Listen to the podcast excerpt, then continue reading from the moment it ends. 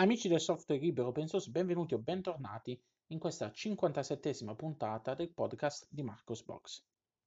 Prima di iniziare questa puntata fatemi spendere due parole per la lodevole iniziativa di Riccardo Palombo. Riccardo Palombo ormai lo conoscete tutti, è uno dei più grandi youtuber italiani che si occupa di tecnologia, ma non solo, il suo mordente eh, praticamente spazia dalla tecnologia, ai libri, all'arte, ai consigli di vita, running, tutto, tutto, tutte le passioni che ha Riccardo, quindi che riesce a trasmetterci a tutti. Bene, la scorsa settimana Riccardo sul suo canale YouTube ha eh, lanciato un'iniziativa eh, volta a recuperare vecchi computer, vecchi portatili in questa fase, quindi laptop, portatili, 2 in 1 e quant'altro, che eh, Riccardo provvederà a ottimizzare ricondizionare e a donare ai vari istituti scolastici che ne faranno richiesta di volta in volta ehm, per fornire questi computer poi ai vari alunni per consentire la didattica a distanza.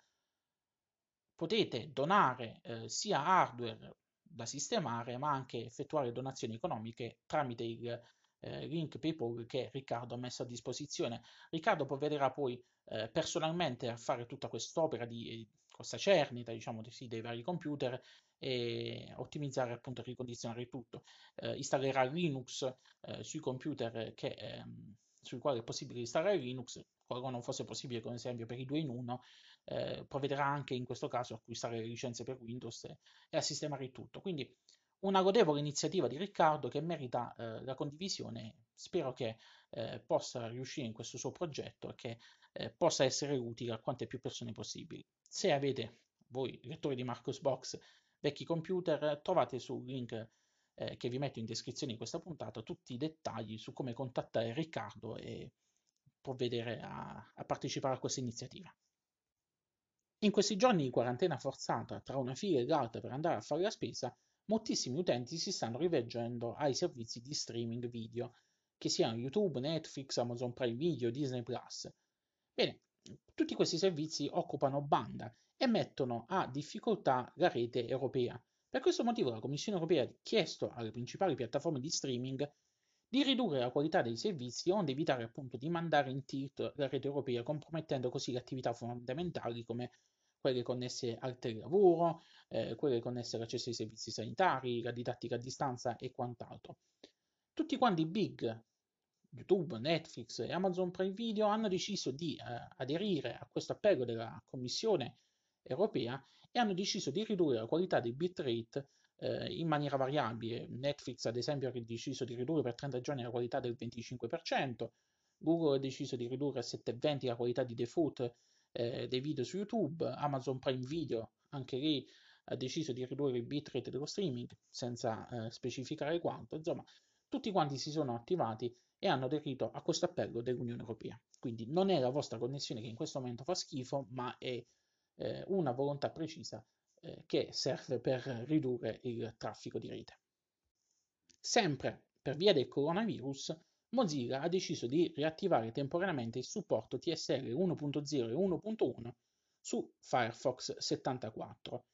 La decisione è stata presa perché mh, molte persone attualmente sono costrette a lavorare da casa e si affidano a strumenti online per poterlo fare e moltissimi siti governativi critici non supportano ancora il TSL 1.2, quindi Mozilla si è trovata costretta a tornare indietro sui propri passi e eh, a riattivare da remoto eh, su Firefox 74, che è l'ultima versione stabile, il supporto a TSL 1.0 e 1.1.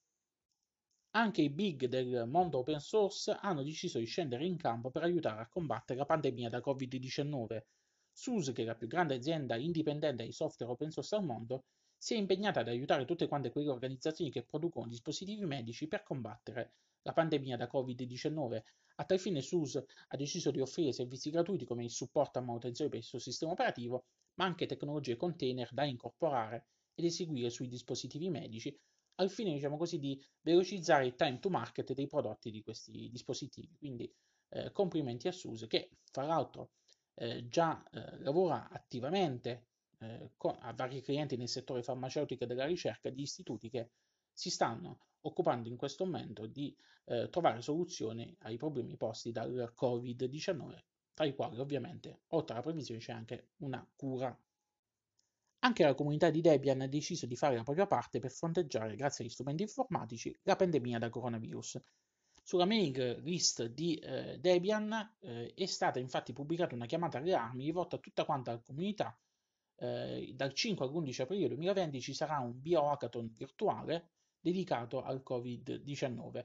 Lo scopo è quello di migliorare il force biomedico e tutti quanti gli strumenti e le librerie che supportano tali progetti. La maggior parte dei compiti non richiede alcuna conoscenza della biologia o della medicina, ma si tratta semplicemente di lavorare sul triage dei bug, effettuare test, sistemare la documentazione, realizzare le traduzioni e quant'altro. Su Marcosbox trovate maggiori informazioni su come aderire. Se siete amanti del retro computing non potete lasciarvi scappare Big 20 a Visual History. Per un paio di settimane l'edizione PDF del libro di Giacomo Vernoni sarà gratuita, potete scaricarla liberamente dal sito del suo eh, creatore. Che cos'è questo libro? Racconta eh, la storia del Big 20 quello che è stato di fatto il primo approccio al personal computer per un'intera generazione di smanettoni. Il libro è fatto molto bene, ci sono un sacco di illustrazioni, ehm, aneddoti e quant'altro. Eh, il libro è stato finanziato all'epoca da una campagna su Kickstarter eh, nel 2016 e, ed è disponibile anche in formato cartaceo. Qualora vogliate potete supportare il creatore comprando appunto l'edizione cartacea che è davvero molto bella. Eh, andatela a vedere, c'è un video che vi fa vedere eh, vi fa vedere questo libro. Ehm, colgo l'occasione anche per ricordarvi che sempre sul sito di eh, Giacomo eh, Vernoni è presente un altro libro chiamato Registratori Commodore che raccoglie tutti i registratori a cassetta utilizzati con il computer Commodore 8-bit. Quindi se siete come me amanti di, eh, del retro computing non potete lasciarvi scappare questa occasione. Su Marcosbox trovate maggiori dettagli e i link per poterlo scaricare. Passiamo adesso alle notizie inerenti al mondo delle distribuzioni Linux. Il team di Manjaro ha deciso di rimuovere i repository Manjaro 32 dalla propria infrastruttura. Questo significa che gli attuali mirror non funzioneranno più ed è quindi tempo per coloro i quali abbiano la necessità di utilizzare una distribuzione a 32 bit di migrare altrove. Il team di Manjaro sta attualmente lavorando per cercare di mettere su un'infrastruttura separata con dei mirror a sé. Eh, cercando anche un team che possa essere interessato a continuare il lavoro con quel progetto, però eh, ha già fatto sapere che qualora eh, non si arriverà a nulla di, di, di concreto mm, entro un mese, ehm, abbandoneranno quasi sicuramente i repository completamente, quindi eh, bye bye Manjaro a 32 bit. Anche il team di Linux Mint si appresta ad abbandonare il supporto a 32 bit. La notizia è arrivata nel consueto post mensile di Clemente Lefebvre che come di consuetudine, ogni mese fa un recap sulle novità relative alla distro, eh, sulle donazioni ricevute e sulla direzione futura della, della distribuzione. È stato annunciato il nome in codice eh, di Linux Mint 20 che si chiamerà Uriana. Come eh, ben saprete, a partire da qualche release a questa parte, ehm, il um, Linux Mint segue i rilasci LTSD eh, canonica, quindi Linux Mint 20 sarà basato su Ubuntu 20.04, che è la prima versione di uh, Ubuntu a essere rilasciata soltanto nella edizione a 64 bit e di conseguenza non può fare altro che adeguarsi al nuovo corso di Ubuntu e rilascerà anche lì soltanto un'edizione a 64 bit perché non avendo basi, non avendo repository, perché pesca direttamente dai repository di Ubuntu, quindi per forza di cose dovrà adeguarsi e, e, e fornire soltanto l'edizione a 64 bit.